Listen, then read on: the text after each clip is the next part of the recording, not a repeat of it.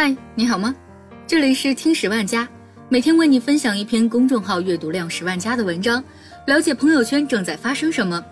今天分享的文章题为结婚花光30年积蓄，活得越低级越处处需要仪式感，来自公众号有书。近2年，仪式感成了个很时髦的词，甚至被赋予了很多神圣的使命和意义。情人节，男朋友给女朋友买花、说情话、送礼物、吃烛光晚餐，然后再发个朋友圈，成了必修课和最低配置。上班之前有事儿没事儿，领导要召集员工开个晨会，喊口号一阵，说废话一堆，再浪费时间一大把。本来几乎有人的时候就有了仪式，祭祖祭天、婚丧嫁娶、节日庆祝、宗教仪式，这没有什么不好的，而且很好。但当仪式成为一种形式、一种愚昧、一种扭曲，甚至是一种变态的时候，就很不好了。打个比方，你买部车，而且是好车，要庆祝下，家人朋友聚在一起吃个饭、聊个天，那就不错，却偏偏有人干了蠢事儿。就在前几天，扬州一个人新买了一辆宝马，车主在车前摆上贡品，烧香祈福，燃放鞭炮，结果引燃了引擎盖，车子被熊熊火焰包围，47万的豪车还没上牌就被烧成了一堆废铁。车主想要平安出行，逢凶化吉，搞个仪式来避灾，结果却成了招灾，这就有些蠢了。想要一路平安，还得靠自己遵守交通规则，谨慎驾驶，这比烧香磕头的仪式管用得多。有的仪式是为了炫耀，婚礼是一种仪式，而且自古就有。有人说一辈子就这么一次，绝对不能马虎，这当然没有错，有些婚礼确实是很美好的仪式，我相信确实会给幸福的婚姻带来美好的回忆。我第一次感悟到婚礼的美好是小时候看撒哈拉沙漠，三毛在书中描写自己的婚礼。在沙漠上，三毛穿着一身朴素但优雅的细麻布长衣服，戴着草帽，没有花，别了一把香菜在帽子上，踏着凉鞋，和刚下班的荷西一起走路到镇上的法院结婚。漫漫的黄沙，无边而庞大的天空下，只有我们2个渺小的身影。沙漠在这个时候真是美极了。以庆祝爱的结合为初衷的婚礼就是如此纯粹。我也曾参加过同学的一场婚礼，在一家小教堂里举行，牧师为新人证婚，唱诗班唱出温馨的歌，一对璧人共读誓言。这样的婚礼安静而神圣，但也见过了很多的婚礼，让我实在不敢恭维了。奇葩说的臧鸿飞曾吐槽，婚礼就是一场大型、尴尬、荒谬、自嗨的私人庙会。荒谬、自嗨的私人庙会，一些人办婚礼就是为了互相攀比，为了炫耀，为了面子，甚至有人不知道为了什么，大操大办，没有节制。家住广西的谢女士表示，现在的婚礼攀比之风越来越盛。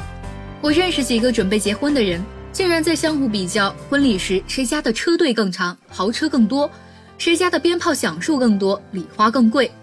许多人就算没钱，借钱也要打肿脸充胖子。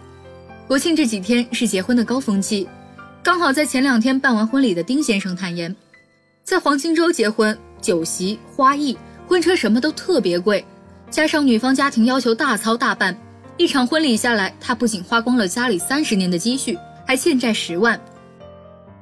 这样的婚礼不仅不是婚姻幸福的仪式，还会成为婚姻的障碍。丁先生就感慨，一场婚礼办下来，除了累，就是觉得压力大，毕竟背上的债务都是真金白银。婚前风光，婚后辛酸，不仅攀比浮夸，很多恶俗在婚礼中也是越演越烈，没有底线。深圳伴郎团去接亲，用大铁锤将新娘家门砸烂，新娘和伴郎团纷纷受伤。陕西一场婚礼中，新郎被婚闹的人用灭火器射伤，昏厥倒地，一度不省人事。西安一场婚礼，2名男子在婚车中对伴娘进行脱衣、摸胸，这种伴娘新娘在婚礼中被猥亵的事情几乎随时都在发生。中国青年报曾有一项调查显示，近80%受访者认为如今的婚礼已经变味。为什么婚礼越来越失去味道？有近1半的人表示，因为许多人不了解传统婚礼仪式及其内涵。许多婚礼表面看起来光鲜亮丽，而实则千篇一律。本该庄重的婚礼却成了嘈杂晚会，甚至成了恶搞闹剧。是因为人们只注重婚礼这一仪式，而忽略了婚礼原本的内在意义。这样的仪式感还要它干嘛？有的仪式是为了掩盖无知。记得网上有这么一件旧闻，去年12月，江西一家美容机构进行员工培训的视频在网上流传，多名年轻的女员工双双面对面跪着，互扇对方耳光，巴掌之声噼里啪啦，后面背板上还用大字写着“狼性团队”。负责人称这是企业狼性文化训练仪式，为了提高团队凝聚力。有网友犀利地评论，这是狼被黑得最惨的一次，双膝跪地，互扇耳光，这到底是训练员工狼性，还是企业泯灭人性？这种美名其曰的训练仪式，简直是赤裸裸的侮辱员工的人格，更是侮辱了狼性文化4个字。无独有偶，吉林一家公司为激励未完成销售业绩的员工，让他们当街下跪爬行；南京一家公司组织新员工训练，让他们睡马路，亲吻垃圾桶。负责人都说希望通过这种仪式来达到提高员工素质的目的，我就不明白了，大家是对仪式感有什么误解吗？恰恰越是不知名的小企业，越喜欢去弄一些奇奇怪怪乱七八糟的仪式，就好像乱搞仪式就能马上提升业绩一样。平时上下班的路上，我经常看见一家餐饮店的店长带着10几个小工，晨会就做健身操，收工就跳小苹果。也许店家自以为这是鼓舞士气，但我看到的是店员个个跳得懒懒散散，无心无力，这哪里是仪式，分明是形式而已。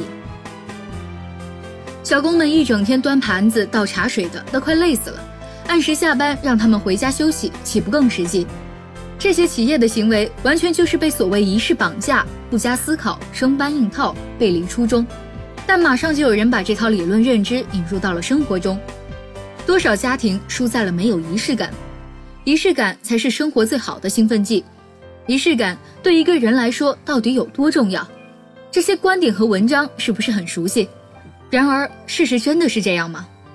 有的仪式是为了自我欺骗，有的仪式不必做给别人看，而有的仪式也不需要做给自己看。我的合租室友小北最近在准备考研，他说家里没有学习氛围，一定要去图书馆复习。正好我也想去看杂志，就和他一起出发。到了图书馆，他拉着我选了最角落的位置，说这里才不会被打扰。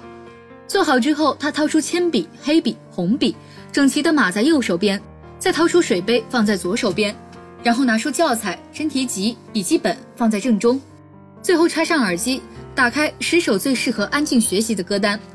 他的学前准备仪式仿佛在告诉自己，我要开始好好学习了，我认真起来是很可怕的。一切准备妥当之后，他就埋头看书。